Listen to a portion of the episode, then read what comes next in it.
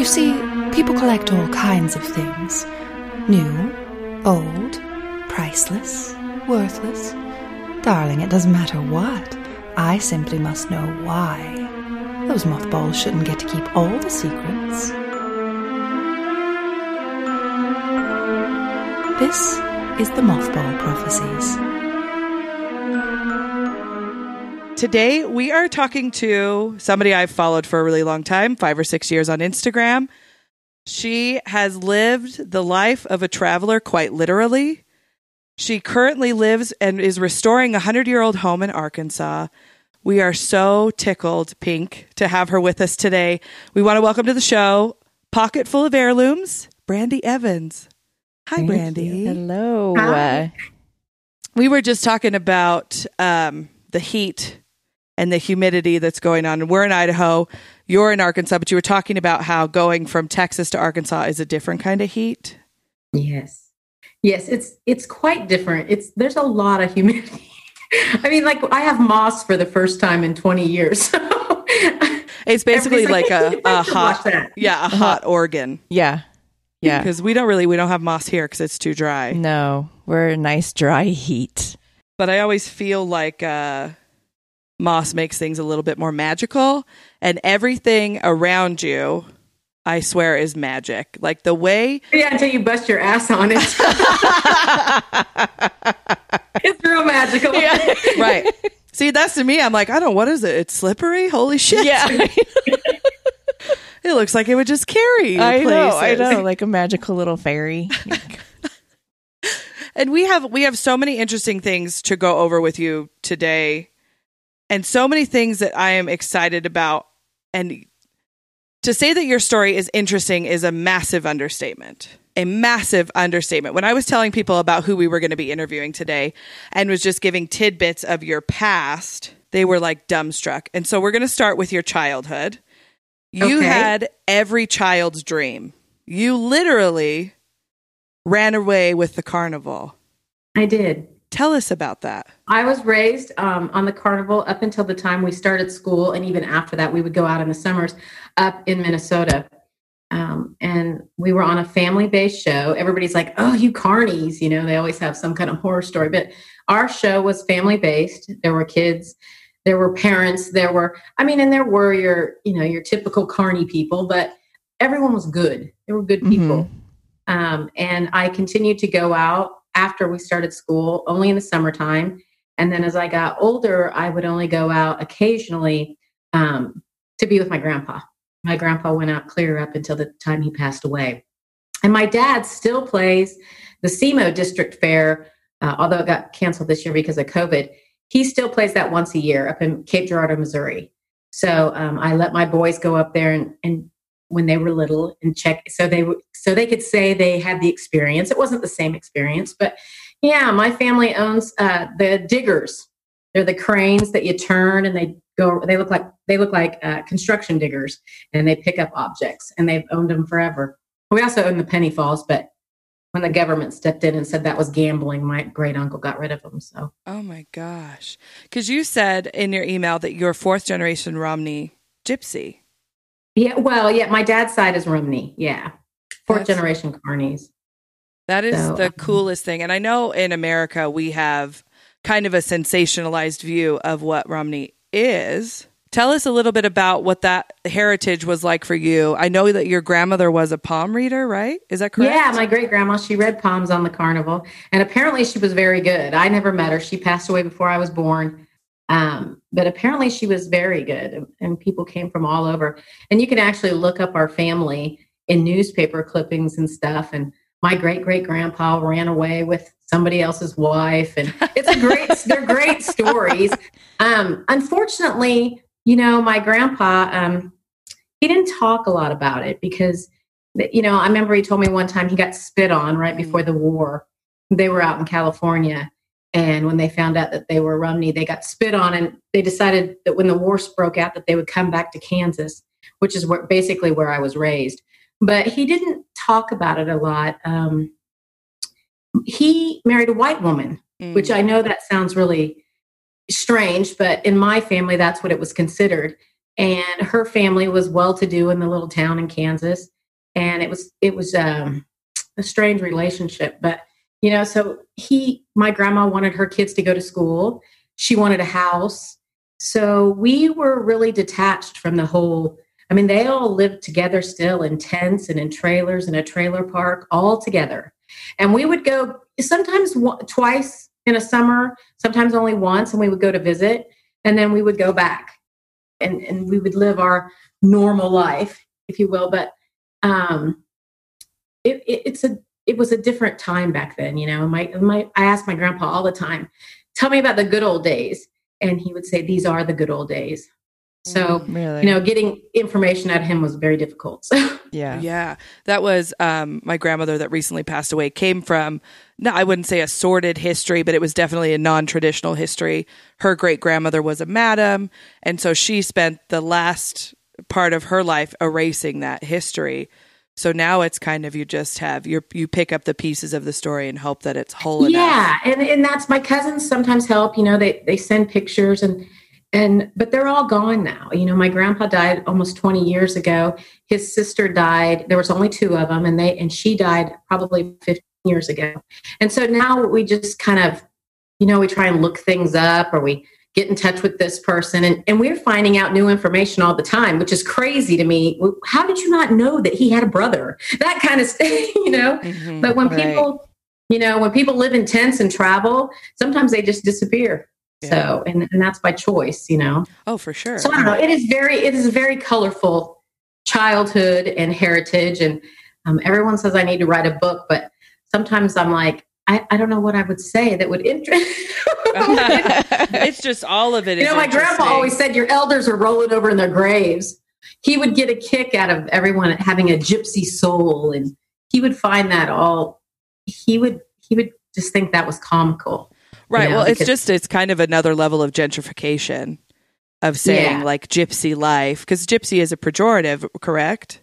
To say it, I guess, outside of the culture. I, you know, I never take offense. I've had people apologize to me about it, and we never take offense to it. Now, it's the adjectives that you add before that that have always bothered us. You know, um, this is a funny story, but when I started dating my husband, his mom asked me, um, "So, did they steal babies?" Oh my word! Oh my And, god. and I, of course, was like, I don't even really know how to respond to that. And I and I went home and I told my dad, and he said, uh, "Well, if anybody ever asks you that again, you tell them uh, no, they couldn't afford to feed their own babies." I was You just know, thinking and- that. right. yeah, you, you never stole children because you had to feed them. But uh, he told me that, and she made a comment about it later, and I, I, I said, you know, they couldn't afford to feed their own. And so, but my dad said they would always take people in, you know, if they needed a place to stay or if they needed work, um, they put them to work, you know. So is that something you'd like people more to know about that heritage that they were helping people? They didn't they weren't any different than anybody else. Yeah, no, it. You know, it's funny. I met a uh, a woman. I got to pick her house, and uh, she was from England and she was from Wales, and that's where my family originated from. And she called me back into the back room, and she was like, "I want to talk to you about your family." And I'm like, "Okay, well, what do you want to talk about?" She goes, "You know, my mom used to come and offer them tea and cookies, so they would come in so she could stare at their clothes." And that was such a huge compliment to me because mm-hmm. I'm like, God, most people were kicking them off their land. Or she's like, and my dad would come home and yell at my mom, You had them in the house again. And she said, My mom found your people fascinating. And I said, Well, I find them pretty fa- fascinating too. But, you know, but it was neat. It's a neat, I mean, I, I love where I came from. I really do. Not every day. So, Yeah, I've I uh, because I'm a nurse, and so I've taken care, you know, of gr- different groups of gypsies, and I've just like fascinated by them. They have great stories. They're just great people. They There's- all came in the hospital together, didn't They they? did, and it was just like, oh, um, you know, and I just, you know, they were super like nice about it. They didn't like they let me do my stuff, and they were very humble and very thankful, and Yeah, they just they're, you know there's there's different groups of people all over the world and how they act and how they you know and how they behave and but I, I will tell you we can take over a hospital and we can take over a funeral home Mhm. and, and we are allowed it was something my husband had to get you know, he had to get very accustomed to it. Never, my girlfriend, she came to visit and brought her daughter, and she said, um, she told her daughter on the way down, now they yell a lot, but they're not fighting. so to speak on that loudness, my uncle worked at a hospital in Portland, and one of the I don't know if he was a king. Is that a reference you would use, like a gypsy king or somebody at the yeah? Well, back in the day, Back you in the know, day. I, am sure people claim that today. he was he was very sick and he was in the hospital and he died in the hospital and it was a Catholic hospital and the women were down in the waiting room trying to create a diversion so the men could take his body out through the window of the hospital because they were just going to do their Yeah, own burial yeah. and it was the women were in the lobby like wailing and lifting their skirts and running around and being super loud and I remember when my uncle told me that story he was like it was the coolest thing I've ever seen because Yeah. it was just I love that it was like this is our tradition. I understand that maybe you would like us to do this more of your tradition, but we're not going to do that. Yeah, it's it's definitely. I mean, I still haven't taken my husband. We've been married 28 years, and I still haven't taken him to a funeral, a gypsy funeral, because it's it's slightly insane. I mean, for the con, you know, for me, I it's it's just life. It's how they are. They're um, vibrant people. Mhm. For him, it it may freak him out. You know, everybody's like, "Oh, you should take him," and I'm like, "Oh, God." What makes it what makes a gypsy funeral so crazy? Well, first of all, we have a three day wake. And so for three days, we they take over or we take over. I, I've only been to a few. You know, I don't, like I said, I don't claim to live that life. I go to visit that life. Mhm. Um, and I take my dad because he, at this point, he's considered an elder. Um, but I take him as a firstborn child. Um, that kind of is my responsibility. So, you know, it's a three day wake where the entire we stay there the entire time. Like I left at two thirty in the morning. I was like, okay, Dad, I- I'm sorry, I got to go. My dad stayed all night long, and that goes on for three days. And they're singing and they're laughing, and it's you're there to celebrate a life. You're not there to cry or mourn. And so, for you know, a common person, that's pretty. What are you doing? You're laughing and you're carrying on, but to them, you're celebrating that person. They've already left. You know. Mhm. That's a beautiful tradition. I love that. Yeah. Like that's how I want my funeral. I've always told my husband, I was like, I want you to just buy all the booze you can, get a DJ, and just have a party. yeah, don't Yeah. be sad. yeah, Yeah. And it, it is like and plus you know they they're not uh they don't tra- they don't travel like they used to anymore so the three days gives family member time to get you know everyone to get there and and then they visit and because they haven't you know they haven't seen each other in six months or a year and like the last my last uh, cousin that died um, i remember i just sat on the wall and listened to all the elders talk about my grandpa and that's how you find out things you know Mhm. but it's it's just it's a different way of life for sure. Yeah. And is that where you started um, antiquing? Was with your dad in that time of your life when you guys were traveling? No, no, not really. My mom had always wanted. I told you that. So she wanted a ceramic chicken, and we were up with my uncle Frank on a spot, and he, so he was looking for a ceramic chicken, and he said we're going to go into this antique store, and I was, and usually I was opposed to going into antique stores because they were they were stinky, and when you're a kid and that stuff's in your mouth, and you're like, where are we at? yeah. So I was like, okay, I guess I'll go in with you, you know. And so I, I found that book and I liked the cover and the way it felt. And I don't read. My husband reads to me. If we if somebody says, "Oh, you have to read this book," he'll read it to me. I, I'm not a reader. I can't sit still that long. But um, I still have it. And then I got away from it when I was in high school. Um, I was going to move to New York. Everything was going to be black, and I was going to be modern. You know what I mean? Everyone's going to Yeah. Yeah. right. Yeah, yeah, yeah. My mom still throws that in my face. You were going to move to New York and you weren't having anything old. and I laugh at her. I'm like, I know, right? And then look at my house. Yeah. But um, yeah, no. It, it- and then when I, I worked in an office and I was working with numbers and I hate math. I mean, I hate it with a passion. Yeah. And when I got laid off, when the housing market fell, I told my husband, I said, I'm not doing this anymore. I'm, I'm going to do what I want to do. And he's like, well, do whatever you want to do. And I'm like, okay, I'm going to take pictures because I, my major had always been photojournalism. I'd always worked in the dark room. And so I started taking pictures and uh, I was taking pictures of my friends, kids, you know, and they'd say, "What do I owe you?" And I'm like, "Oh, you don't owe me anything. you can't make a living on you don't owe me anything." Yeah. I I am my I am a hairdresser and I own my own business and I totally get everything you just said. Be like, no, it's fine. You don't owe me anything. And they're like, but and I'm like, no, it's cool. it's cool. You look good. See you later. Yeah, bye. And then I'm like, my husband's like, Are you gonna go to the grocery store? And I'm like, Nah, I'm broke as shit. And he's like, But you were so busy this week. And I'm like, Yeah, I'm, I'm gonna get better at that. Yeah, yeah. it's hard. It really is, you know. And and then finally, I was like, I think I used to joke with my friends that I was going to open an antique store, and then at lunch I was going to close it and go. And on the wall I was going to. And I was going to drink peppermint schnapps and hot chocolate and go sledding. And that's what the sign was going to say went sledding. Um, but In Texas? Were yeah, you- yeah. See, no, I was going to move upstate. I mean, this everybody used to laugh at me. They're like, "What are you talking about, Brandy?" and then I told my husband, I said, "Okay, so the picture gig is cool, but it's not working out monetarily. So I'm going to sell antiques." And he's like, "Whatever, whatever makes you happy." And I said, "Okay." And I started, and I um, was always really frugal. You know, he he laughs at me. He's like, "I remember a time when you'd spend ten dollars and you'd have a cow," and I'm like. Because it was ten dollars. Yeah. And why I, not? um, yeah. And so then I just started and it kind of grew. And I used to do this little pop up uh, in McKinney, Texas, the old red lumber yard. And I would go there and set up. And then that grew. And then I had a studio in McKinney. I would open up once a month and people would come and they would come from all over. And I was blown away. I mean, I had a lady come from California one time and I was like, you came all the way to McKinney for this? And she was like, Yeah, I just had to see you. And I'm like, She's like, I want to take your picture. And I'm like, Oh, no, I don't do pictures. Like, no, really? And I'm like, No, really? I'd have to charge you twenty two ninety five. and she, it was, it, I was, I was mind blown.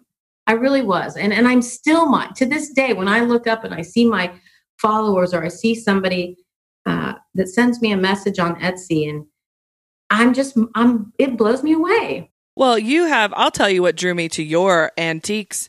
I was following a girl online, Graveyard Girl, that would shop at a store that you did your mice taxidermy class at. Yeah. Uncommon Objects. Oh, Bunny. Yes, Bunny.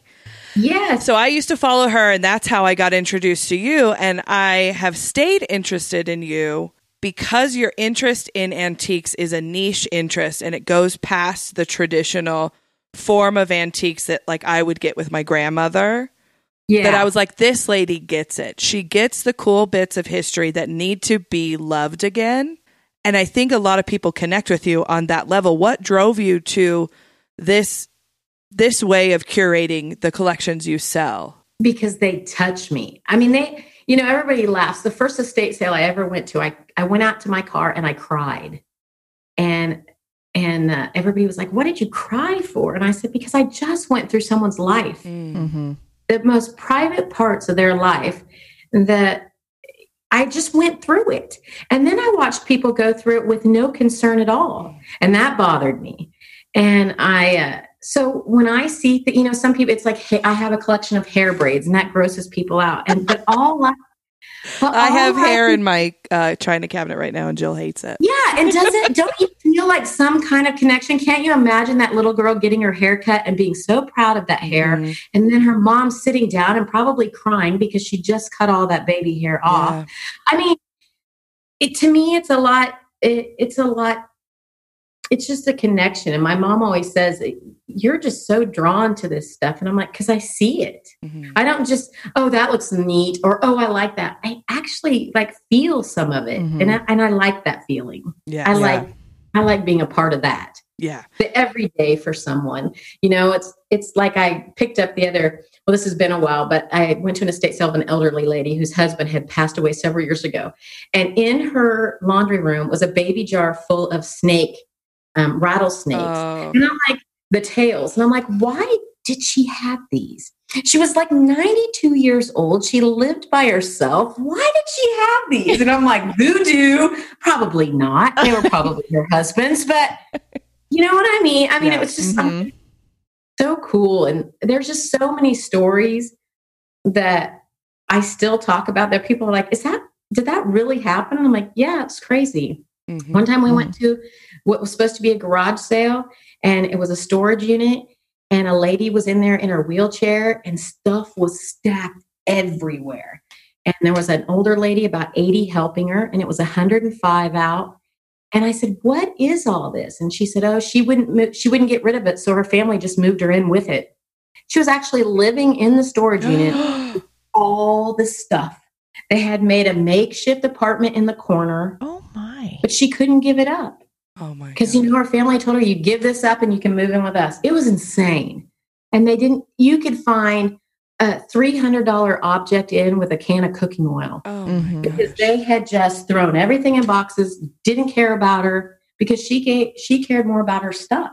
Right. Mhm. And so there's all these stories and, and all these lives that you see and that you touch. And it's just, that's the part of it I love. I mean, I, it, the stuff is cool, don't get me Mhm. wrong, but just meeting the people and the stories they have to tell. And like- that's that's the Yeah. entire reason we started this show. I am in an antique study group in the area I live in, and I like you had to have a sponsor to get into it. So that you had, sounds cool. and I am the youngest by 50 years. And so I had to like prove myself with these women that I knew what I knew about antiques or and that's besides the point, but I I when I told Jill when I first became a part of it, I said I have to record these stories. I said the antiques be damned. I said the women that sit and tell me about like they were talking one day about silver and old silverware that they would get because that was something you used to get as a wedding gift and it was a family heirloom and it was very precious. Nobody used it. No, right. And she goes, I walk in, and this woman has got to be in her 70s. She says, I walk into my grandmother hand making meringue. She has a silver platter set out on the table with a fork, and she's whipping the eggs and sugar into meringue on a silver platter by hand. And I was just like, this is a time that people are so disconnected from, and it's so rich and the level of humanity that rides directly alongside collecting antiques Yeah. has to be shared. Yeah, to me, yeah, that's it's it's the simplest of tasks that were made that were difficult tasks, but it was just part of everyday life, you know. And it's I don't know, I I like it, but I always tell my mom I was born in the wrong time, I, and she's like, "Well, you wouldn't want those people were miserable sometimes," and I'm like, "Were they miserable, mom, or were, was that just all they knew?" So you know, they were good with it. Um, but yeah, I this is a true dream come true. And every day that I, you know, I joke with everybody, oh, I have to go to work today. Too bad for me. So where do you find now because you moved from Texas to Arkansas? yeah. Where do you where do you go to curate the stuff that you put online for sale? Like walk me through your process. It is so crazy. When we moved here, I was worried because in Dallas, you'll have 50 estate sales start on Wednesday, 80 start on Friday, and then they just go through the weekend, right? It's insane. And it's a huge market down there. So finding stuff is, you know, the, the lines will be around the corner to get into estate sales. When I left uh, eight months ago, you're talking about an hour and a half wait. You know, you, you would want to get there an hour and a half early. Here, it's completely different. Um, we've only been here eight months, and I've already picked uh, three houses that in my in the small little town we live in. They've already invited me into their houses when their parents have died, which I find amazing. Mhm. You know, I I, I, thought it would take me a lot longer to get in. You know what I mean? For Because sure. it's- Right. you know when you go to a little town, you know, you know, I mean, if you've ever lived in a little town, you know how they Oh are. yeah. Born yeah. and raised. And, Yep. uh, yeah. I'm from a town of now it is 4,000 people. Yeah, I think there's 2,300 here, Yeah. 2,300, and they and they've all been really super nice.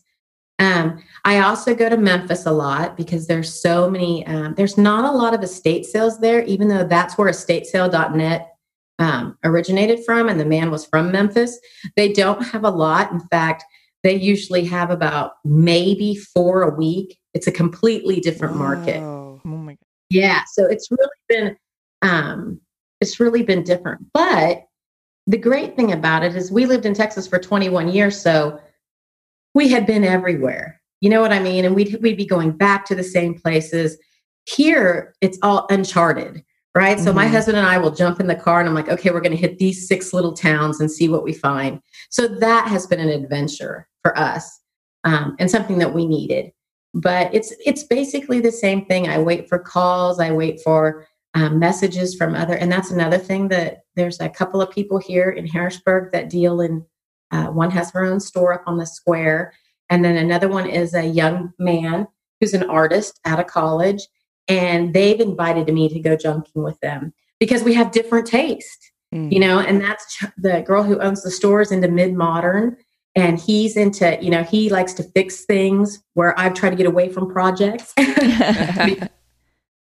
projects were horrible but um so it's it's a learning curve here definitely So when you go into an estate sale, is there something like you're like that's the thing you're going to go for, whether it's there or I not? I never do that.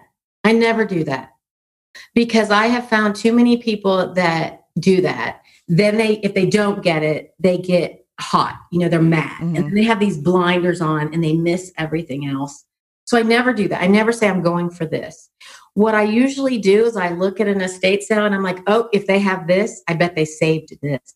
And it's a completely Mhm. different, and I never pay attention to what other people are getting um, because I, I really especially in Dallas, I didn't because the market there was so crazy. But I just never paid much attention. I just did my own thing. And I always got the same response. You found the coolest stuff in the house.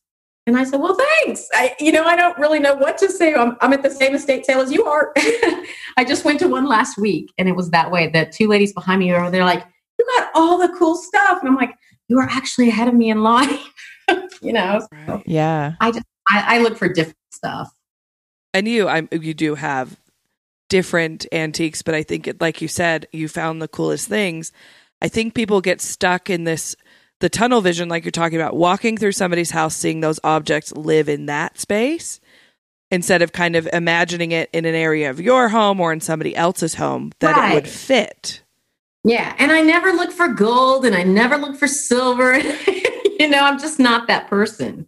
And and down in, in Dallas there was that definite there was- you had your jewelry people, you had your record people, you had your furniture people, and I was just I never wanted to be that a person. You know, I never wanted labeled. Right. Because they say, "Well, what are you interested in? Anything that catches my eye."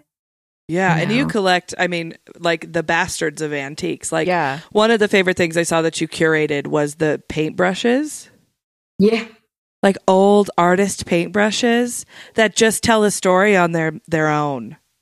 And Yeah. most people would have just been like, I don't have any use for well, those. and I like that too because then it's like, oh my god, I would have never thought of that. Mhm. And it's like some of- like some of these Instagrams I'll look and I'm like, oh my god, like what am I missing every time I go to an estate sale? Yeah. And it's just kind of eye opening to be like, yeah, I could see that You in know, my spot. Who was tidy? Who wasn't? You know, I think that's when like I my the paintbrushes and stuff. My husband's like, "You want those?" And I'm like, "Yeah." You can tell he was messy. He didn't give a shit about life. He didn't give a shit about anything. He didn't clean his brushes. I love it. And my mom's like, "You can't use those." And I'm like, "I can't use them." Right. But um, they look cool together on a wall. Well, and you, I mean, from what I can see from doing research for the show and just knowing dealers across my lifetime, dealers tend to have pretty niche collections, and you were of no exception to that. One of the pictures you sent us is the the pigments that you collect. Yeah. How did you start on that? You know, it's weird because um, I always wanted to be an artist, even in high school, but sometimes it just wasn't cool. You know what I mean? Mhm. It, when you're in high school, you're trying to figure out who you are and what you are and who you want to hang around. And I always felt like I just walked this line, the Jane line, the plain Jane. You know, I never want to venture out too far here. I never want to venture out too far here. And when I got older, I was just like, I'm going to do what I I want. I, you know, Yeah. and I always was the people pleaser with my parents. I never got into trouble. And not that I ever wanted to get in trouble because I was always walking that line, but the pigments and all the art stuff, it, I just wanted to be near it because I thought, well, maybe it'll rub off. you know, while the taxidermy, you know, some people call that art. I'm like, no, I just play with dead animals. Mhm. Um, you know, I keep everything real simple around here. Not, I'm, I have a hard time saying I'm an artist. I, I that just I, that's saved for people who really are talented. I would say 175% Yeah. that you're an artist. Absolutely. People say that, but I, I can't. I just can't wear that badge because I I hold so many artists up there. Yeah. You know what I mean? And I'm like, I can't even draw a freaking circle. But like with the paints and stuff and the paintbrushes, it's all like just the colors that I, I'm just I love. But I found my first tints at an estate sale of a man who had a nasty garage. And I mean, he had everything, but everything was nasty. And I opened up this metal box and I saw these bottles and I was like, what is this? And it was heavier than hell. So I had to get my husband to come get it. I couldn't even pick it up. Wow. So he's like, what is this? And I'm like, I don't know. It's so dirty. and when I got home and started cleaning the jars, I'm like, oh my God, Eric, look at all these pigments. And he- must have painted cars a long time ago because that's what it is. It's auto paint. But um, I said, I'm not selling these. And he was like, okay. You know, he, he thinks I should keep it all. I'm like, I can't keep it all. Yeah. But anyway, that's kind of how that started. And then I would get, I would find little pieces and little, you know, like art art teachers would have like pigments they'd never even opened. And I was, I was like, God, why didn't they use these? Are the best colors.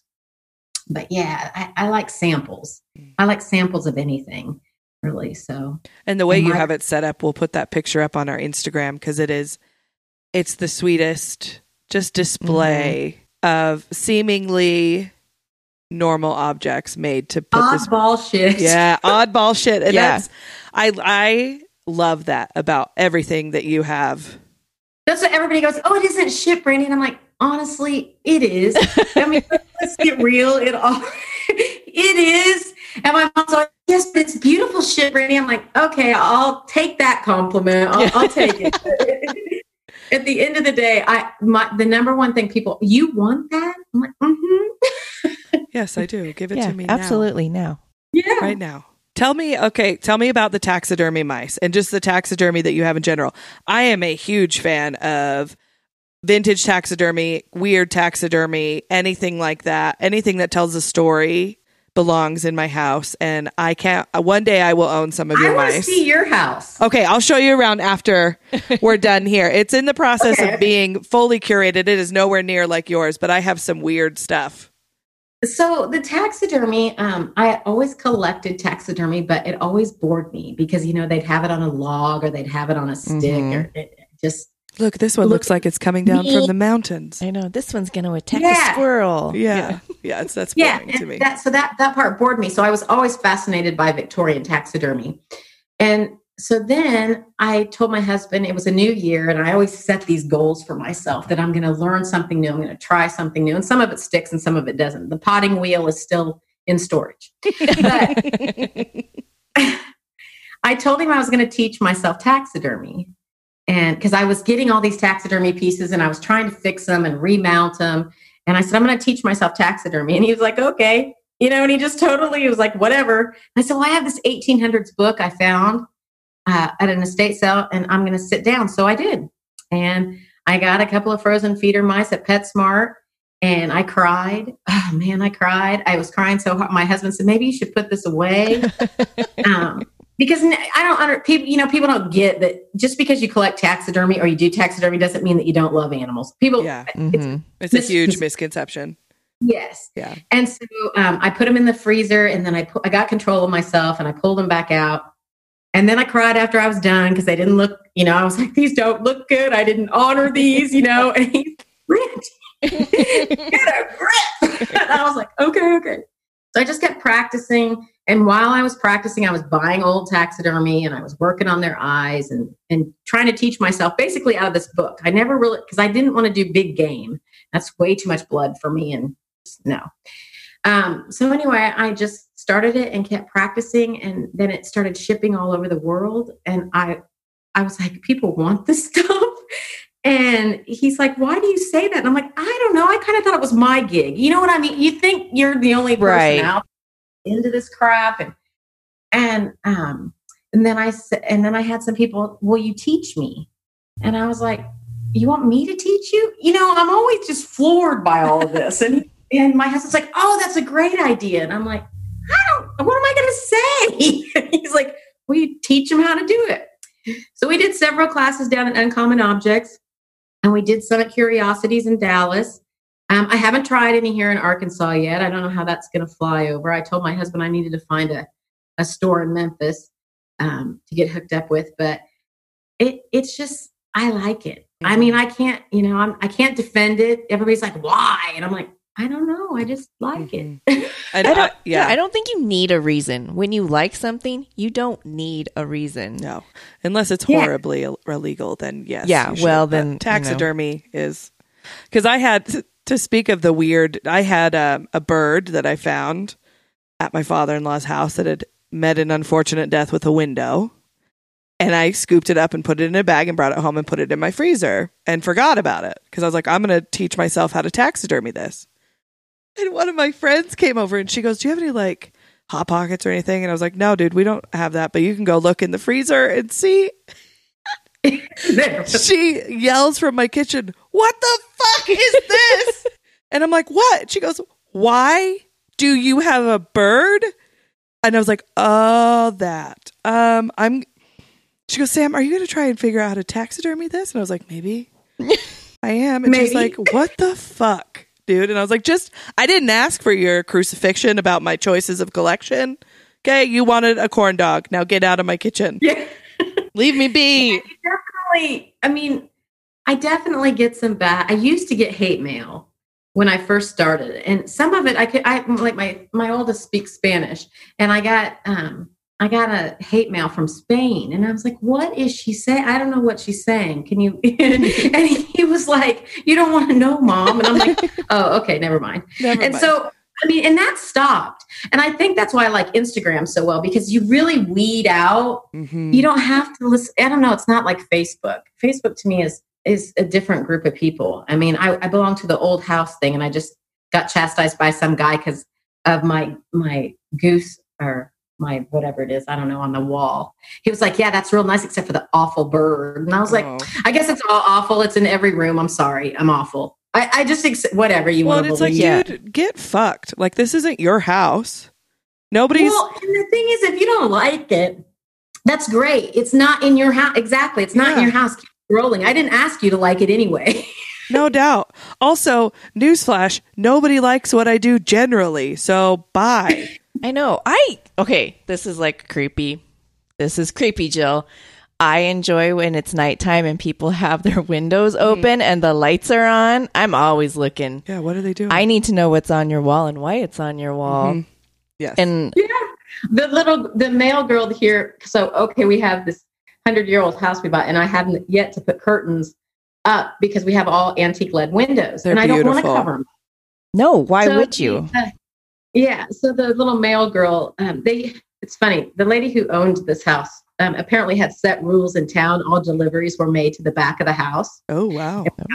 Oh yeah, there's doorbells back there for delivery men and everything. But anyway, she all most of our packages get delivered to that spot. You know, they don't come to the front door. But the other day, I was walking to the kitchen and I see the a new little mail girl, and she's delivering the package to the front yard or to the front door. And I told Eric, I said, I bet she's looking in the windows. She, when I got to the post office the next day, she goes, "I delivered your package to the front door because I just had to look in that house."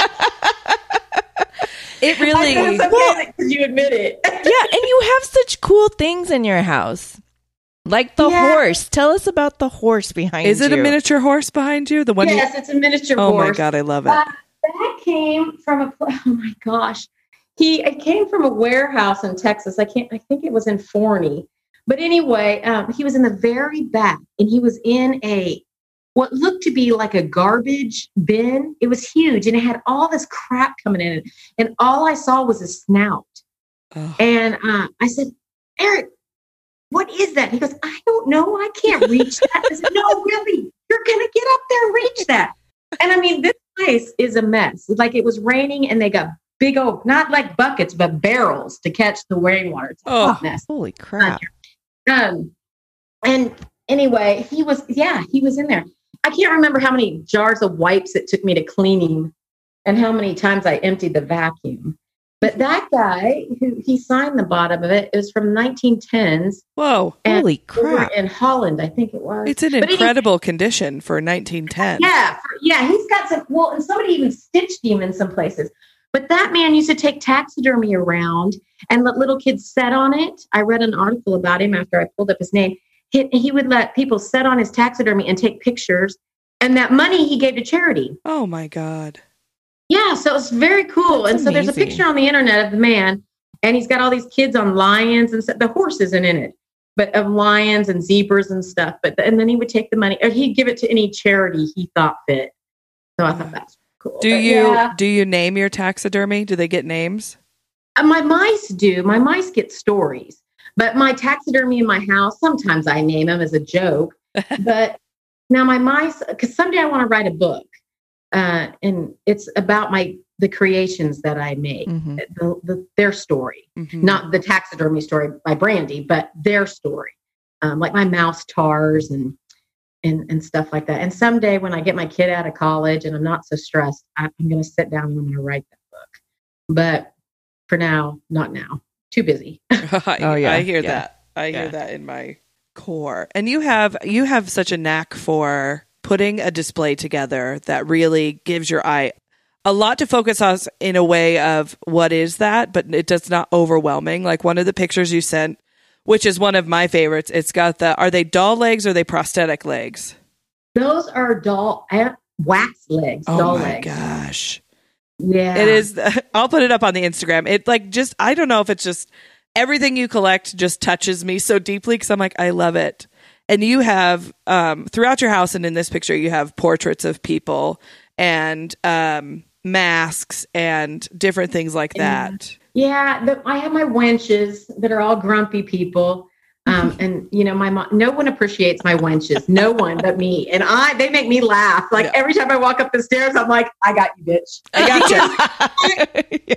I feel you. You're That feeling. is- I'm you feeling you I today. Yeah. I feel you today because there's so, I mean, so much attitude in some of them. And my mom's like, those women are hideous. And I'm like, yes, mom, I know. That's the point. And she's like, you're going to hang those in your house? And I'm like, yep. hmm Because it's bitches with that attitude that get shit done, mom, and I need. I need their grace and their guidance every day when I walk past them. Yeah. Yeah. That's, you know, everybody's like, your house is so, it's just so whimsical and childlike. And I'm like, no, it's not really childlike. It's got a lot of attitude because, you know, there's certain things I just, I like surrounding myself with attitude. You know, I mean, it might not be for everybody, and that's cool. Somebody goes, Well, I don't really care for pink. And I'm like, I really don't give a shit. And you, my darling, you love pink. You have created this affinity for me where I'm like, I need to find my color so I can be like Brandy and have that shit everywhere. yeah, like I, it's weird though. It, I I didn't like pink growing up. Well, I kind of like pink. It's a weird pink. It's an old pink. It's a 1940s. It's like I call it taffy. Yeah. putty Yeah. pink. Yeah. Yeah. I call it putty. Uh, putty pink. You know, like a little kid when you give them new putty and then it looks dirty from their hands. Yeah, that's what it is. And it's funny because somebody go, "Oh, I found this pink thing," and I'm like, "Oh no, that's bubblegum pink. I'm looking for dirty bubble, you know, putty mm-hmm. pink." Yeah. But and then everybody's like, "What's that color?" And I'm like, "I don't know. I didn't paint that." Because a lot of people think I paint shit. I don't paint anything. like, no, this is this was how it was found. This is natural. yeah, that yeah, I'm not into painting. yeah. If it's if, if I have to buy an antique that's a project, I'm like, sorry, I can't. Well, you know, when I first started, you did. You buy everything. I'm going to fix this. I'm going to do this. And no, now I'm 47 and no, no, no projects. And I know my husband was sick of them too, you know, because we'd have the shit everywhere in the garage. And he's like, I really, we need to tone down on, on the project. Well, and it's kind it's kind the irony in that now is that you moved into A big project. yes, Yeah. but it is Yeah. it's glorious for those of you that are listening. Her Instagram for her house is the Nest on Ridge underscore Nest underscore on Ridge, and it is they document everything, and you can see Brandy's collections and the beautiful kitchen Yeah, I that you had guys separate did. the two. People tend to get mad when you won't sell them things. So Mhm. I tried to separate, you know, no, this is my house page. You can come here and be nosy if you want, but nothing's for sale on this page. Yeah, and it Yeah. is. You just have. I mean, I love your umbrella outside. Yeah, that was crazy. Estate sale of an old lady that lived in a trailer. And she had the most amazing outdoor stuff. Her house was nothing to speak of, but the outside of her, she had the most amazing statues and bird baths and then that umbrella. And my husband was like, You what? And I'm like, Yeah, when you take it home, he's like, Brittany, we are two hours from home. It's gonna. I'm like, you can handle it because you know how to tie shit down. Mm-hmm. You're like, it is coming home whether you want to or not. Like, sorry it about was it. out. I never painted it until. Oh, I, I shouldn't say I shouldn't paint things because I painted that because when we got when we got it, it was red, and then out in the Texas heat, it had just gotten in horrible shape. So when we moved here, my kids came up to visit, and we painted it. And I'm like, ah, it looks okay. It needs beat up some, so hopefully it gets beat up a little bit. It's just it's the cutest umbrella. Like it's the I love I love a woman who can look at something and give it the life it deserves and I feel like you have that nailed down perfectly.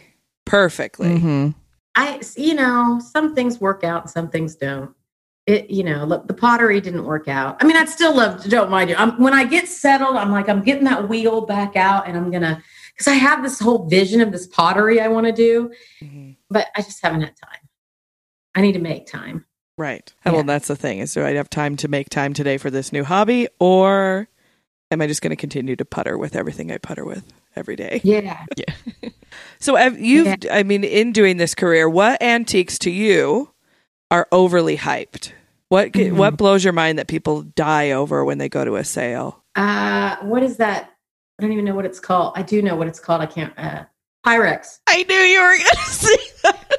Jill loves Pyrex, but I get how being a collector, I mean, you see it everywhere. Well, no, it's not that I, I dig Pyrex in turquoise and pink, and or if somebody has a collect, like there's some people on Instagram that have it, and they have like a whole shelf of different colors, and they match, and I'm like, that looks, you did it right. But like when you're at a state sale and these people are scratching each other's eyeballs out to get to some brown orange Pyrex, I'm like, what are you doing? Right. Mhm. For the You stuff know, that is not pretty to look at. Well, and I, because when I get Pyrex, I use it. Because I, to me, it's like somebody used this for their Thanksgiving dinner, and now I'm going to use it for my Thanksgiving dinner. And yeah, no, I, I mean, I like I if I see a piece of pink Pyrex, I would totally pick it up for somebody or turquoise or like I got some black and white. They were snowflakes. I freaking loved it, but I wasn't gonna. First of all, I wasn't going to show up three hours early for it, and I certainly wasn't going to get in a fight with the kitchen in the kitchen for it because I just don't. I'm like, it's cool, but it's not that cool hmm and I don't um but I'm still a cheap I'm still cheap. You know what I mean? If I go in some place and they want these astronomical places or prices, I'm like, I couldn't even sell that on my site for that. Right. What? right. That is the biggest turnoff when we go to Oh, any yeah. type of sale when you're trying to do an estate sale and sell it at full blown retail and then Yeah. some. You're not going to And it- move anything. Yeah, and and I'm like, you're not doing anybody any favors here. It's just going to sit here. No. hmm But I- you know what? It takes all. I, I always tell myself it takes all kinds, and that's what I've told my kids. It, the world is made up of uh, all kinds of people. And when I first started this, I would only buy what I love. Mhm. And then afterwards, I would be, and after I, I was probably like four years in, I was like, okay, if I liked industrial, I would buy this. You know, and, I, and that's how, and I could set up a room in this. Or if I liked mid modern, I would buy this. But, you know, I'm still not, you know, I walk into somebody's house and they have mid modern and they Mhm. love it. And I'm like, that's great for you, but that looks like my mom's office. Yeah. You know what I mean? Right. Yeah. that's in the 70s. That looks like office furniture to me. But I, you know, I still can find things that I'm not interested in and I'll give it to somebody who is interested in it. You know, this house, when we bought it, the lady uh, had, you could tell in the late 60s that she had obviously wanted a new look. So there were all these brass chandeliers in here and some random, you know, just random stuff that, and I gave it all to the girl who likes me. I'm like, if you like this, here, take it. Cause I am not going to use it. I'm not going to sell it. I don't want it in my shop. Um, and she was like, are you serious? I'm like, yeah, I don't, I don't want it, but you can appreciate it. And that's cool with me. Right. And so that, you know, but I don't, hype is everybody's opinion, I guess. hmm I don't know. I'm not going to fight anybody over anything though. No. I'm real, I'm it's not really worth it. But is there something that you saw in a state sale, kind of was like, eh, and then left, and then you're like, no, I need to have that, and it was gone? Um, no, in all this time, I have never been disappointed because I just don't go with that mindset. I just don't go with that mindset because I've watched too many people in line hmm argue about things and be disappointed. And I'm a huge believer in karma. Yeah. So I'm like, Mhm. I just don't get that upset about it. My mom's always like, "Didn't you want that?" And I'm like, mm, "It wasn't meant to be. I'll find one later." Yeah, You know, that's a great way to look Yeah. at it. Yeah, because I just can't get my. I just can't. You get nervous enough. I don't know if you guys get this, but you get like the jitters right before it opens, and you're Oh, like, yeah. "Oh." Mhm. Yeah. If I put a negative tone on that, I probably won't see anything. you know what I mean? So I try and stay in this. I'll go my way, you go your way, whatever. Yeah, and you're just gonna because you will. You're just gonna piss yourself off, Yeah, and when I get pissed off, it's not pretty. So I just and you just because I look at it, it's like modern day treasure hunting. Yes. And you're going into a place where you've just seen photos of what they, the dealer or the estate sale runner, thinks are the best items in that sale. exactly. So, really, if you go fixated on the items that you're only seeing there, you miss a lot of really great shit that they didn't show. And the one thing Jill and I always say is look under the tables. Yep. Yeah, Look we under the table, look in the bathroom, look in the closets, look under the bed. I just went to an estate sale in Jonesboro, and the lady was a massive hoarder. And they hadn't went through everything. You know, they had just put boxes out for you to go through because th- there was so much stuff. They ended up having two sales, and they're supposed to have a third one. But um, you just, I just can't get locked into one thing because I really feel like if you get locked into that one thing, you're running to all the rooms trying to look for that one thing and then you might not be able to get back to the i just i don't know I, a lot of the guys that i hung out with um, down in dallas they they always laugh they're like brenda you're just so calm and i'm like i just i'm not going to get upset about it because there's always tomorrow and there's always more shit Yeah. you know Oh, you yeah. think you have something cool and then two weeks later you find something cooler so i'm always like it, it's no skin off my back No, not at all. And we do to wrap up. I'm going to do one of my favorite things that we do on the show, and Jill, I think, kind of partly hates it. really But. I do this um, imaginary estate sale walkthrough, and I try and pick things that I see that you love already. And Yeah. so we're gonna imagine with me. We're in what state should we be in today? Let's do New Orleans. All right, we're down in New. Orleans. Okay, we've arrived. We've had some delicious drinks. We've had some beignets, and what we're gonna do is we're gonna go to this house that's been in a historical part of New Orleans. It is has a thorough history and it's finally opened up for an estate sale. It's switching hands. Okay. So we walk into this first room in the row house and we see a collection that you really kind of have to know what you're looking for. So I think it's perfect for you, Brandy. The first thing we come across on this table is a collection of tramp art or a box of doll parts. And you have to pick one or the other. Which one's going home with you? Oh, see, I'd have to sit there and dig through those. Because those doll parts would have to be composition and they'd have to be old and wrecked. And but that tramp art, I would be, uh, yeah, that would be tough.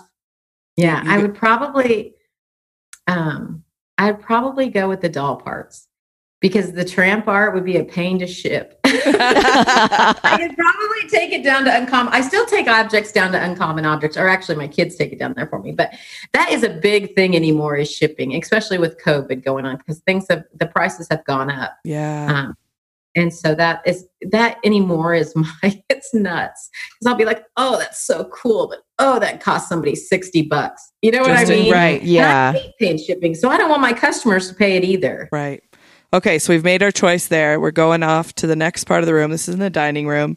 And on the table, there is antique specimen slides or pink bakelite clips. I would take the slides. I would take the slides. I would take the slides. I would take the clips. Yeah. Yeah. I have What some. she said she take The clips. the clips. Yeah. Jill is the uh, the balance of the I am the macabre side of this. and Jill is like, why the fuck would you want microscope slides? And Now, I'm like, do you guys move fast or do you move slow? Because I'm fast. So we move fast at 1st Mhm. and then we swing back. we go back through. Yep. So I Smart scan girl. and see where everything is, and we carry a basket in with us, and we split because the problem is, is we like some similar things. So if we're in the same room and we both see it, we kind of look at each other like, "How much more do you want this than me?" And then and then we come back and we do this thing where it's like, "Well, I grab this," and I'm like, "Oh fuck, I love that." And then she sees something that I have, and she's like, "Oh, I love that," and we switch. Yeah. But yeah, we do the we, awesome. Yeah, we do well- the fast swing and then the Yeah. slow. The slow one. Okay, the last one. Okay, we've made our decision. We're working through the last part of the house, which is the garage. And um, we have three choices. Okay, you can take two. There's pink stationery, old Victorian stationery and cards.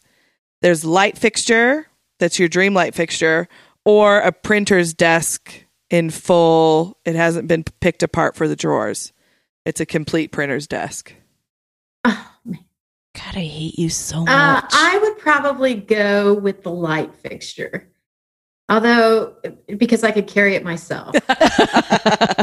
You know, because that's a big thing anymore is what I can carry. I'm not allowed to buy concrete anymore. My husband's like, I told you, don't be buying concrete anymore. That's the one Yeah. thing he's like, no more. Anything else but that. he honestly, he's the best. If I had a partner to choose, I would always choose him because he will, he's up and game for anything. He may not understand it at the time, but he is game for all of it. And uh, he's always by my side when if, when I do my taxidermy classes. He is right there to help me, um, and he takes me places. And I could not do this without my husband.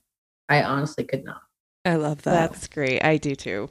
I have. I'm. We're both. I think fortunate. All of us are fortunate to have husbands that support uh, the wild ideas that come through our brain and out through our mouth, Yeah. hmm and then continue. I mean, we'll look at this podcast in general. I said, to So I have just a couple of questions for you because I've never done a podcast sure, before. sure. So I have a couple of questions for you, and I'm notorious for doing this shit. So, um, what what possessed you to do this podcast? So it's I it started with me. Um, Jill and I actually met seven or eight years ago, and she was a trainer at a gym I went to. She was a coach. We met there, and this is this is just the serendipity of us continually smashing into each other's lives that I think led to what we're doing now. And then she was my recovery nurse when I had emergency surgery after the gym, and we had lost contact. And then I started doing her hair because she has a fuck ton of hair. And she was like, I need somebody that knows how to handle this. So she came to me for that. And then I started doing her hair and her children's hair. And we were definitely acquaintances. And then we started to go to estate sales and antique stores together. We, we would take a day off of work if the sale looked like it was worth it. And we would both just drive and go and pick and spend the whole day doing it. And then I started the antique club and did that. And I formed the idea of doing a podcast, but I held it really close to my heart. Because I was like, I have to find somebody that loves it as much as I do and gets it. Right. And so I sat on that idea for about a year. And then last fall, Jill and I were driving to an estate sale. And I was like, Remember that podcast I was telling you about? And she was like, Yeah. And I it was like a bomb went off in the car. And I said, Would you be my co host? And it was electricity. We It was got- like instant. instant. We Like- both got goosebumps. Yeah, and we both started crying. Like I remember we pulled up to the estate sale and we literally are hugging each other like crazy people. Yeah. And everybody's looking at us and it's like and like Sam said it it feels like it was meant to be because we always want to know what's the story behind the estate sales like every time we go in. And like you it's like you feel the presence of the person in their items and their treasures. And I always Yeah. want to know, like, what led you to like the antique Chinese plates, or you know, what? Right, right. Yeah. Like, when do you collect this crap? And then they'll have something really cool. Yeah. Yeah, and it's like something off the wall, and it's like, oh, I totally get that. That's cool. Yeah, and picking yeah and so it was just you know i we and then we were going to launch in may and do all this in may and the show has definitely changed course because of the coronavirus and then it was just like i'm just going to start asking people that i think they have really cool shit and they have a cool story because i think i think right now most important beside the antiques is we all need to realize the humanity in our neighbor and the Yeah. people we tend to overlook for maybe they're a little weird or they're different than us and then you realize that you all collect the similar things and you we all have stories of important objects in our lives that we want to share with somebody I think it's great. I think it's a great idea. And and and don't I don't take that lightly because I don't tell people a lot that they have good ideas. I think this is a good idea. Not Thank only because you you get to relate and maybe you're not strange anymore or maybe it's not odd anymore. You know what I mean? I think that's the big this little town I live in, our, our all of our neighbors are old, and they're always like, "So I hear you do this, I hear you do that," and Mhm. slowly but surely they're all opening up about something. And the other day, the gentleman down the street, he has an old dentist chair in the back of his truck. What are you gonna do with that? And he's like, I found it at the at the junkyard at the metal recycle place. I said, hmm, that's odd, but I love it. Yeah, no but you know doubt. what I, hear I'm having some kind of a connection with with a, a veteran. You know Mhm. what I mean? That most people probably wouldn't even know what was in the back of this truck. But Yeah. I, I think people can relate on all different levels. And if some of them are weird, well, then some of them are weird. Yeah, Yeah. exactly. And when I when I joined this antique study group, I mean, I'm heavily tattooed. Jill has tattoos. I have bright red hair. And it was like going into a room filled with conservative grandmas. Not all of them are super conservative, and some of them do listen to the show, and I love all of them. And but when we when I first joined, there was a definite division because they were like, "Who is this girl with tattoos and red hair, and what does she know?"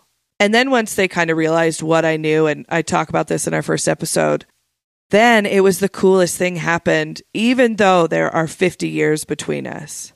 Now we sit down, like Jill and I sit down to talk, like I sit down with a friend for a cup of coffee, and we talk about antiques and our lives and the struggles we're dealing with, and we are on the same level. Yeah, exactly. I, I think it, that's cool. I think that's cool. I think the study group is really awesome because I think you could learn a lot. Mm-hmm. And they could, because you know, I, I have a huge problem with people saying, well, people just aren't into antiques anymore. And I'm like, that's not true. No, it's, It's not, not true. true. No, at not at all. I make a very good living at this. People are into it. They may not be what you're into, Mhm. but they're into antiques. And, uh, and they may not be the kind of antiques, you know, maybe they don't want your grandma's Chester drawers or chest or her dresser, but I bet they'd like to have her bloomers. Right. You know what? I- Right. Yeah. all well, I have in my cabinet over here, I have um, my great grandmother's girdle box yeah. that her girdle originally came in that my grandma kept, and I love that. Yeah. But yeah, I think you're right. Like they people think that people aren't into antiques, but I think that my generation, the millennial generation, is heavy into collecting hmm because I, I don't know if it's be I don't know what the driving force is behind it, but I love it. Yeah, and like cuz there's 10 years difference Mhm. between us and like people of my generation, it's like they've always collected it but they don't know why they're collecting it. It's just because like yeah. they just know Yeah. it's that's old and vintage. It's going to work be cost money. And Mm-hmm. I'm like, dude, just use it. Like, what are you going to try to sell it? Like,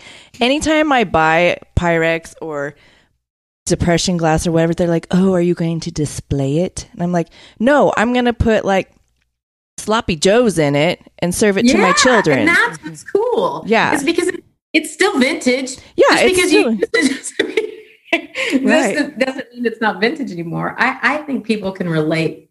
I think it's what the world needs. Yeah. The world needs a little old. They Yeah. need a little used, and they need to learn how to appreciate used. well, they need to remember where they came from too. Mhm. That's Yeah. a big thing. And the Yeah. thing, you know, and I feel like in the last 15 years, we have turned into such a consumer driven society that we we cast so many things aside when they have one little irregularity or a blemish or something that we're just we've bastardized daily use items that I feel like like the same thing when I harvest a beautiful tomato from my garden. I feel like I've done my part to give something that had a life before me a life again in my house. Yeah, I totally. That's. I mean, every time I pull out a piece of ironstone and use it, and my mom's like, "Oh, that has a chip in it." And I'm like, "There's no telling what I'll look like at hundred, mom." Mm-hmm. You know, and she's like, "I guess you're right," because you know she had this pristine. Well, she still has it. A teacup collection, and I mean, we're talking beautiful, like no one else has, and and they are gorgeous, but not one chip. You know what I mean? Nothing had a chip. Mm-hmm. And when I would find a cup and saucer, I'm like, oh, but it has this little ding. And she's like, oh, I don't know if I want that. Now she's come to appreciate those chips after I've been doing. She's like, you're right, it's still beautiful. And I'm like, Yeah. yeah, mom, it it doesn't have to be perfect. Life isn't perfect. Well, and if we all spent time focusing on the chips and the dings and the dents, none of us would be happy. Yeah. yeah, I mean, I kind of look at it like um, I just rem- remind myself all the time. We'll see how I look in a hundred years. You know, it's it's not every day is not perfect, and You know, sometimes I wish I'm like, don't put a new scratch on it, Eric. Don't put a. Be careful with that. And he's like, there's scratches all over it. And I'm like, yeah, but those are old scratches. Those scratches tell a story. Those God have damn been it! earned. that one's just going to piss me off Yeah. if you put another one. So don't. But anyway, well, I appreciate you ladies asking me to do this. I, I will be very frank with you. Um, this is not my forte. I am not a. I am. My husband always jokes, "You can't be the ghost of heirlooms."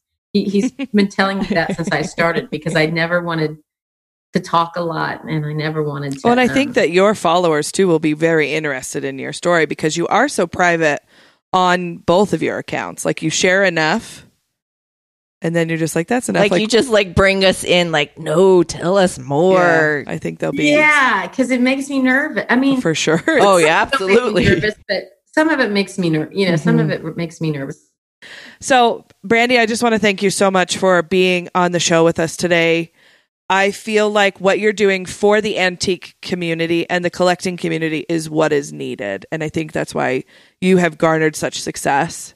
It's because the the authenticity from who you are as a person to what you put out to sell reads true to whoever's viewing it, and that's Well, just marvelous. So, thank you for being on Thank the show you. with us thank today. you, thank you. And as always, I hope you find some good shit. And I Me hope it's too. covered in dust. Have a And a couple one. scratches. Just a couple. Bye. See ya. Okay, so Brandy freaking Evans. Oh my gosh, she was amazing. She was one of the coolest people I think in general I've ever sat down and talked to. yeah, and to. she it was like a natural, like we've been friends forever. right. Like I could sit down and have a cup of coffee at her cute 100-year-old house. And stare at her cute little miniature horse. Yes, all the cute shit in her house. And try to like steal little horse. Like I want yeah, horse. we'll just load it up. We'll bring we'll show up with a U-Haul. I never knew I needed a taxidermy miniature horse until I saw her. It's just I if I didn't have a toddler, I would add it. And if if I sound a little froggy, it's not the Roni. It is allergies because where we live, they are currently harvesting grain. Yeah, big time. And apparently my new trick this year for 2020 is also an allergy to that Because in the air. because why not? Why not? It's 2020. I, you know, I'm trying to add as much to the mix as I possibly can. so, uh, yeah, it's been, uh, I, my mom and I have a garden out in the country. And so, and we're right next to a grain field. Yeah, So usually by Sunday, I'm like, okay, I sound like Phoebe from Friends. there and you start uh, singing "Smelly Cat." I might, but probably not because I can't even hold a sustained note talking right now. so we talked to Brandy about a lot of really great stuff that's in her house and really cool parts of her life. And one of the most fascinating things to me about her life, because it's not something you hear a lot of, is the the gypsy background and the carnival background Right. Yeah. Of her life. And there was a couple times that she said some things during the interview that you and I were like, "What is that?" Like the penny falls. Yeah. I know I had seen it. Well, and I I had it like okay, I think I know what you're talking about, but I'm not hundred percent sure. No. And yeah, I was like, I know I've, I've seen it in an arcade, but I, I don't know that I've ever looked at the actual name of it. No, and when you go to an arcade as a kid, it's not. I want to go to the Penny Falls machine. It's like no, I want to go to that machine that's going to drop all those quarters. Give me right all that money. It was between that game and the other one that was like the dome, like the bubble And Yes, you had to Sorry. push the button. and it had all the lights and they were going so fast and you were like i'm gonna hit that motherfucker dead on i'm gonna get 10000 tickets and i'm gonna go over there and i'm gonna buy that bike because they always had like something that was like 350000 tickets yeah, and you're like, that's coming home with me tonight. right and i don't even know any kids that ever won that stuff but i didn't like them No, no. i didn't even know them and i was pissed off about it We went. My kids were little. We went to a place. Um, it was an arcade place, and my dad had taken us. And this guy, he like, we're watching, and he's like, "You want to know the trick?" And I was like, "Yeah." And he's like, "There is no trick," and he hit it, and he freaking won. And I was just like, "Are you what?" And then he just handed the tickets over to my children, and I was just like, he was a wizard I know. I was like, what just happened? And my kids are like, we're getting all the candy. I was like, oh. Did they get? I used to go and I, I fucked heavy with sour candy as a kid. oh, yeah. And I would just go and get like warheads and the warhead spray. Yeah. And we would go out back to the where the ball pit was and we would try and put as many warheads in our mouth as possible. Okay, I didn't do that part. Oh, it makes my mouth hurt even thinking about it. It does that, you know, That, that, like pain in your jaw. Oh, God. So there was a fun little walk down I know. sour memory, lane. Memory. So tell us about them penny falls. So, okay, so the Penny Falls originally came from a pair of brothers from the United Kingdom, uh, Alfred and Jim Crom- Crompton. Crompton. Crompton. The Crompton brothers. exactly. I'm sorry. I can't, I'm not going to try That's- that. I'll cover Uh, it for you. but so um, it was a new game that would become better known as a pusher. A circular sweeping game called Wheel a Win had a sweeping arm that pushed coins down into the holes in the playing field. In 1962, the Crompton brothers took out the arms, and the pusher was born a brand new breed of slot machine by Crompton Amusement Machines Ltd. of Ramsgate. So they pretty much just started your gambling addictions. Right. And well, and when she said that it was like banned in that state because it was gambling, I was like, what the fuck? But it is. When I yeah, was no. looking it up, there's articles about it being banned in different Yeah, places. it's one hundred percent because you literally kept putting money in it, trying to win money. I know. But uh, so the new machine required no technical breakthrough. The large floor standing cabinet had stations of eight players, and the coins would be pushed off the ledge into the holes. I just could see like eight little kids, like this mine, Right. this mine. Well, in one of the images I saw of it, it was grown men standing like looking over the top of something with the sweeping arm. Yeah, That was just, and I was just like, man, the things I used to do. I know. Um, expecting a one hit wonder, the Cromptons never patented the pusher, and in 1964, it in, in the improved machine was now called the Penny Falls, which was widely copied and has survived the test of time and is one of the few British games to garner success here in America. Um, and then that the most interesting part was there was different kinds. Right. I've only ever seen like the floor The model floor that's standing kind of like a pinball machine. Yeah, but they also had a countertop one and a wall mounted one. bananas. Which I could see a wall mounting one in like the coffee shop where the little old guys sit down every Right. morning. Yeah. Yeah. Like a jukebox on the wall, but it's the penny Yeah. fall. Well, and the one that Brandy and her family had, it was in their trailer and it was set up on like a, not a platform, but like a countertop up, up Mm-hmm. Yeah. above you. Yeah. And she sent us an image of it and we'll put that up. It'll be up at the IG today. But I was just like, I, I say it again. I'll probably say it every episode.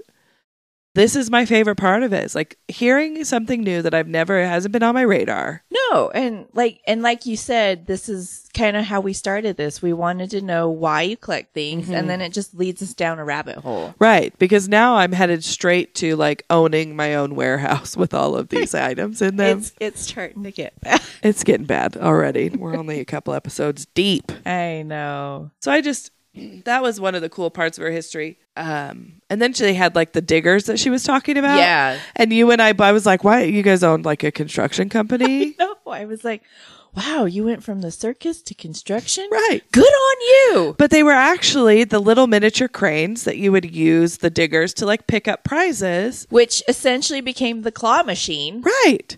And her her sweet husband built her this beautiful I display know, case so with one of her family's diggers in it and it's lit up and it's got all this cute stuff on it at the floor and I just ah that's so cool to have that at your house and yeah. Like that's your history and that yeah.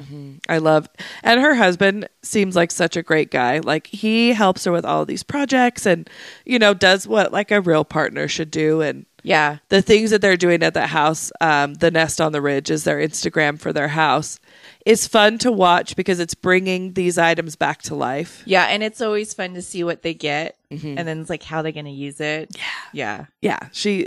I uh, thoroughly enjoy following both of her accounts, Mhm, I do too. and the, you know the one of the things because I followed her for five or six years. I think it's been a while. And I remember because she doesn't share a lot about uh, her family, like on her pers- or professional page, obviously. Right. But when she did share things about her gypsy heritage, she had shared a picture of her grandmother with in her palmistry tent Yes. with the palmistry, uh, not the pennant, but the banner Mhm. behind her.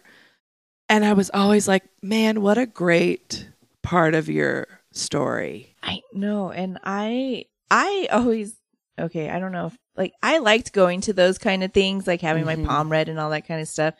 People will always be like, "Oh, it's not real." I'm like, "How do you know?" Right. Right. Like you can't don't say. no. And it's all about the feeling you have with that person when you're exchanging that and experience. you can feel like when it's a legit compared to like they just want my money. and even if it's just maybe suggestive or whatever, if it's still something that your subconscious needed to hear yeah, and it helps you make a decision, then I'm like, good on you. Yeah. With anything like that. exactly. And so um, I wanted to share just some interesting bits uh, from the Roma history. And this uh, article is from the United States Holocaust Museum. They have a four part article series on the the history of the Romani people through Germany and their moves through the Holocaust and then traveling to the United States. And it was very interesting uh, to read through. And I highly recommend if you have a spare hour or so to go read that because there was a lot of things in there that I didn't know. And I just wanted to share just like their beginning travelers and where they get the traveler mentality. Right. Right. So, Roma gypsies originated in the Punjab region of northern India as nomadic people and entered Europe between the 8th and 10th centuries CE. They were called gypsies because Europeans thought that they came from Egypt, which I didn't know that fact. Yeah, I didn't either. Most of the Roma in Germany and the countries occupied by Germany during World War II belonged to the Sinti and Roma family gatherings, groupings. Both groups spoke dialects of common language uh, called Romani based on Sanskrit. And then there, I, there's some mixed reviews on that fact. It's based in Sanskrit, but then it also evolves as they moved more. Well, and I wonder too if they, since they were travelers, they didn't really reveal a lot. no, there wasn't a lot And of history. So, you know, I wonder if they did that on purpose just so they could keep that history to them. yeah, and private. Yeah. Yeah, I, I, I think so. And the term Roma has come to include both the Sinti and Roma groupings, though some Roma prefer to be known as gypsies, like Brandy's family. Some Roma are Christian and some are Muslim, having converted during their travels through that part of the world. Many Roma worked as craftsmen, blacksmiths, cobblers, tinsmiths, horse dealers, and tool makers, while others were performers, circus animal trainers, and dancers. By the end of the 1920s, there were many Romani shopkeepers, and the number of truly nomadic Roma had declined by the early 1900s. But it was because they were so called sedentary Roma. So there wasn't as many Roma people traveling around and moving at that time. They weren't as nomadic. They were settling in some places. Which makes sense. Yeah. And then they would just move seasonally. So they'd stay in one place, then move to another.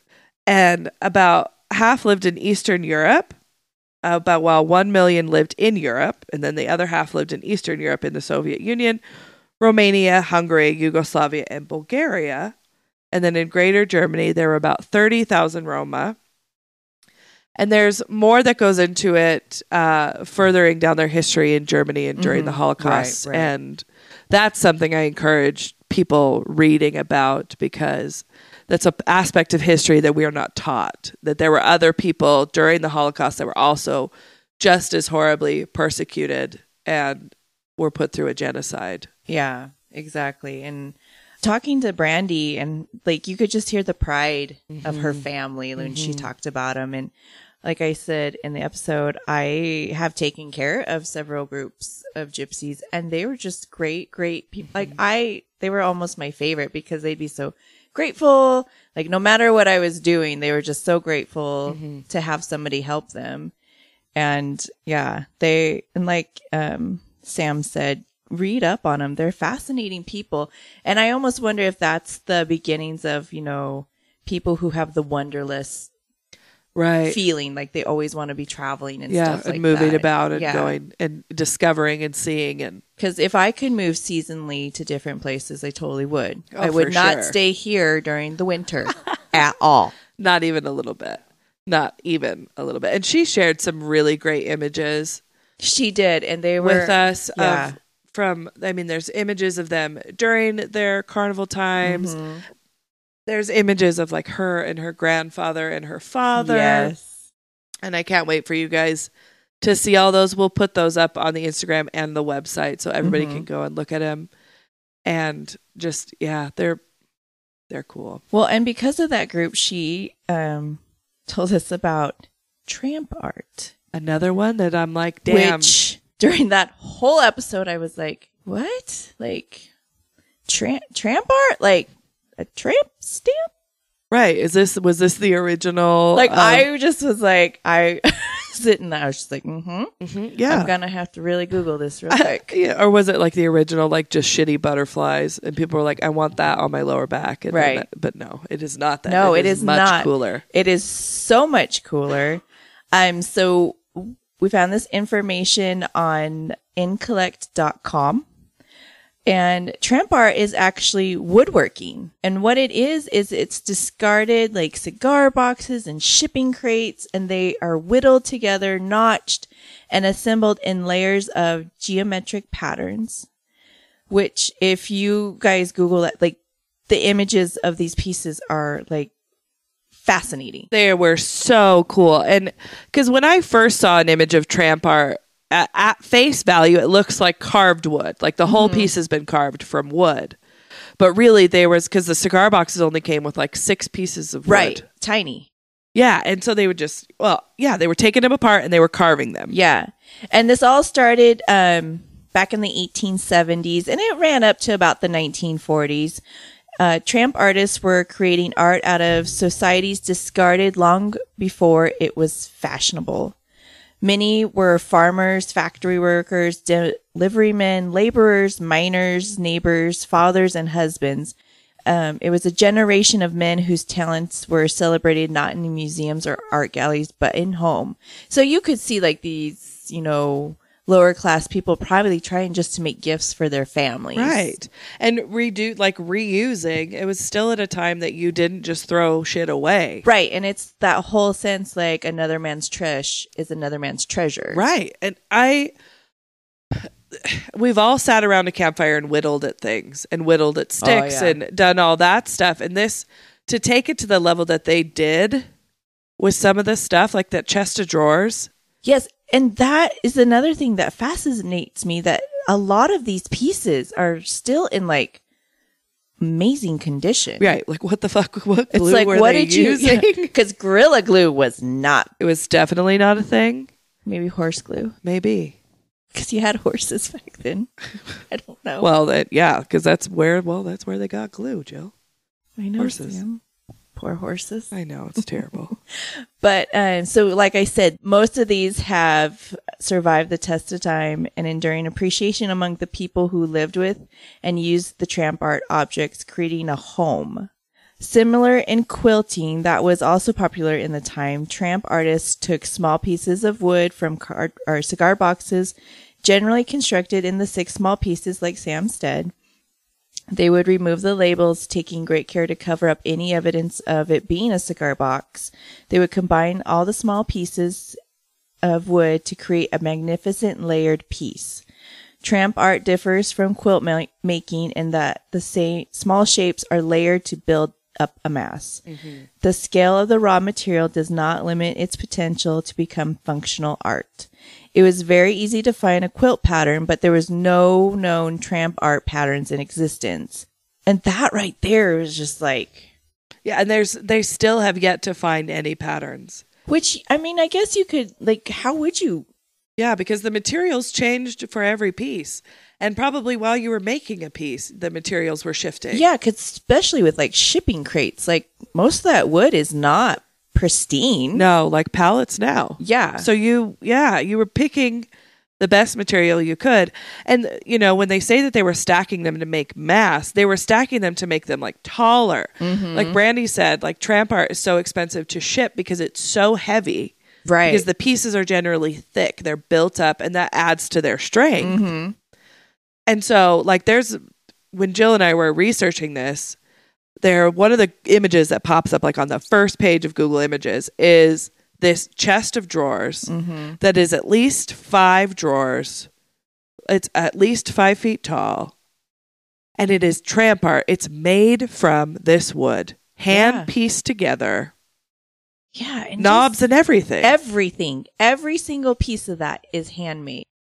yeah. And you could, I can just imagine like some husband is like trying to surprise his wife Mm-hmm. because she's like having to fold clothes and put them somewhere to keep them out. And he's like, I'm making you a chest of drawers. And how long that must have taken. Yeah, because you know, they were working men. Mm-hmm. And so they would probably do it when they got home from work. It was their hobby. Yeah.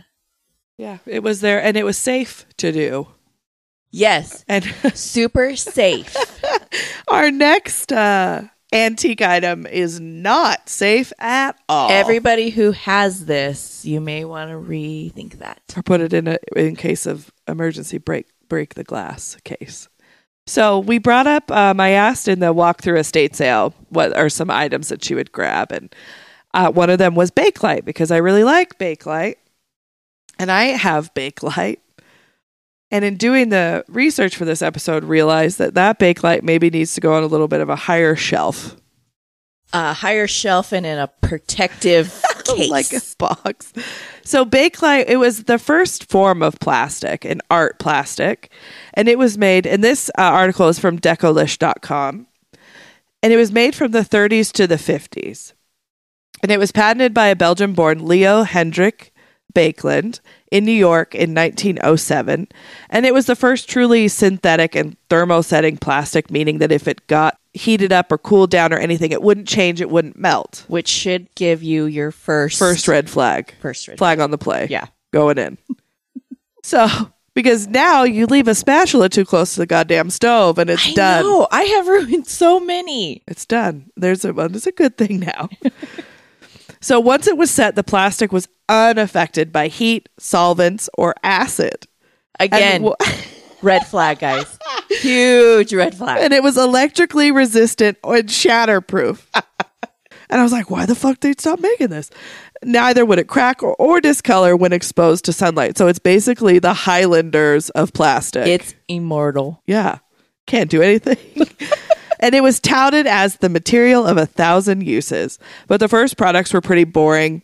They were made with phenol formaldehyde, and they were produced with either a black or a brown color. And these items were usually used for like pretty mundane shit like telephones, light Right. switches, electrical insulators, car parts. I think I have like a shaving case, Bakelite that's like the soap case is Yeah. Bakelite. But it was pretty boring. And then, but in the 20s, they realized they could add different colors to it. And that's when it fully invaded the modern home, when they could add like greens and yellows and blues and reds and oranges. And like it just filled kitchens and dinnerware, clocks, jewelry, hair clips, combs, mirrors. I mean, it was everywhere. And nowadays, right now, vintage collectible plastics are highly collectible. And some of them can fetch very high prices. Now, these prices are quite old, but I couldn't find like any pretty recent ones that weren't set by a dealer. Because I don't think anybody wants them I anymore. don't know. Maybe that could be it. And so, um, in 2008, a cigarette box sold for $1,250, and a set of six Bakelite lamps sold for an incredible 5000 in 2006. But there's apparently rare orange beads that can fetch like a $1,000 per uh, thing. So, the article we read after um, this is from sunnyray.org, okay, by, by Barbara O'Brien. And eh, it's talking about the uh, hazardous bits of Bakelite.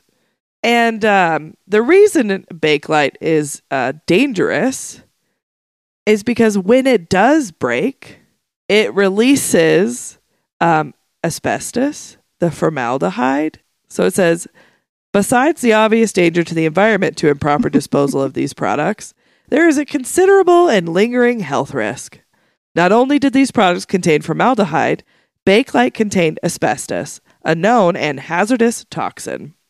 Exposure to Bakelite dust may cause lung infections, uh, hashtag mesothelioma, and other respiratory complications, though medical care for these conditions, including mesothelioma treatments, are improving through breakthroughs, there is still an ongoing risk.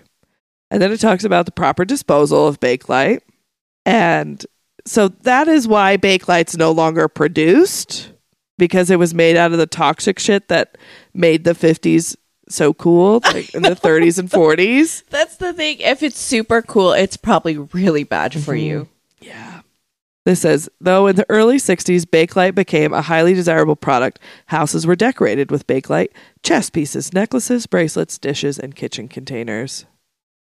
You know they were all excited too, and they're like, "This shit is indestructible." Right. And they uh, they just gone from like porcelain in China. Yeah, where you had to like hold it with like your dear life, and then this, it was like throw a plate across the room and it won't break. Right. But then they were like, oh, never mind. It, it causes cancer and stuff too. Yes, my nurse's my nurse sense was tingling. the whole time you're like, red flag, red flag. Well, when I pulled this article up the first time, the title is Toxic Plastics, Bakelite, the Silent Killer. And then I was like, I have some of that. So, um, disclaimer if you have Bakelite, handle it carefully. Don't break it. Don't break it.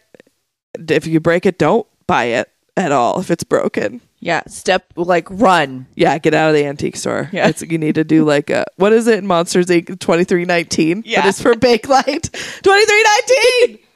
so yeah, be uh be aware. Always aware. of Lead paint and uh Bakelite now apparently. and anything else. And um we're gonna put up all of Brandy's images today on the Instagram the Mothball Prophecies original. They'll also be on our website, themothballprophecies.com, under Brandy's episode tab. But be sure to check out her Etsy store, which is Pocketful of Heirlooms. That's also her Instagram name, where she posts a lot of the stuff before it hits her Etsy. And then her house page is The Nest on the Ridge on Instagram. And they have documented their full process of restoring Yes. this 100 year old home and bringing it back to as original as Mhm. possible. Also, guys, we would love if you would leave us a review on Apple Podcasts. It really helps get the show out there.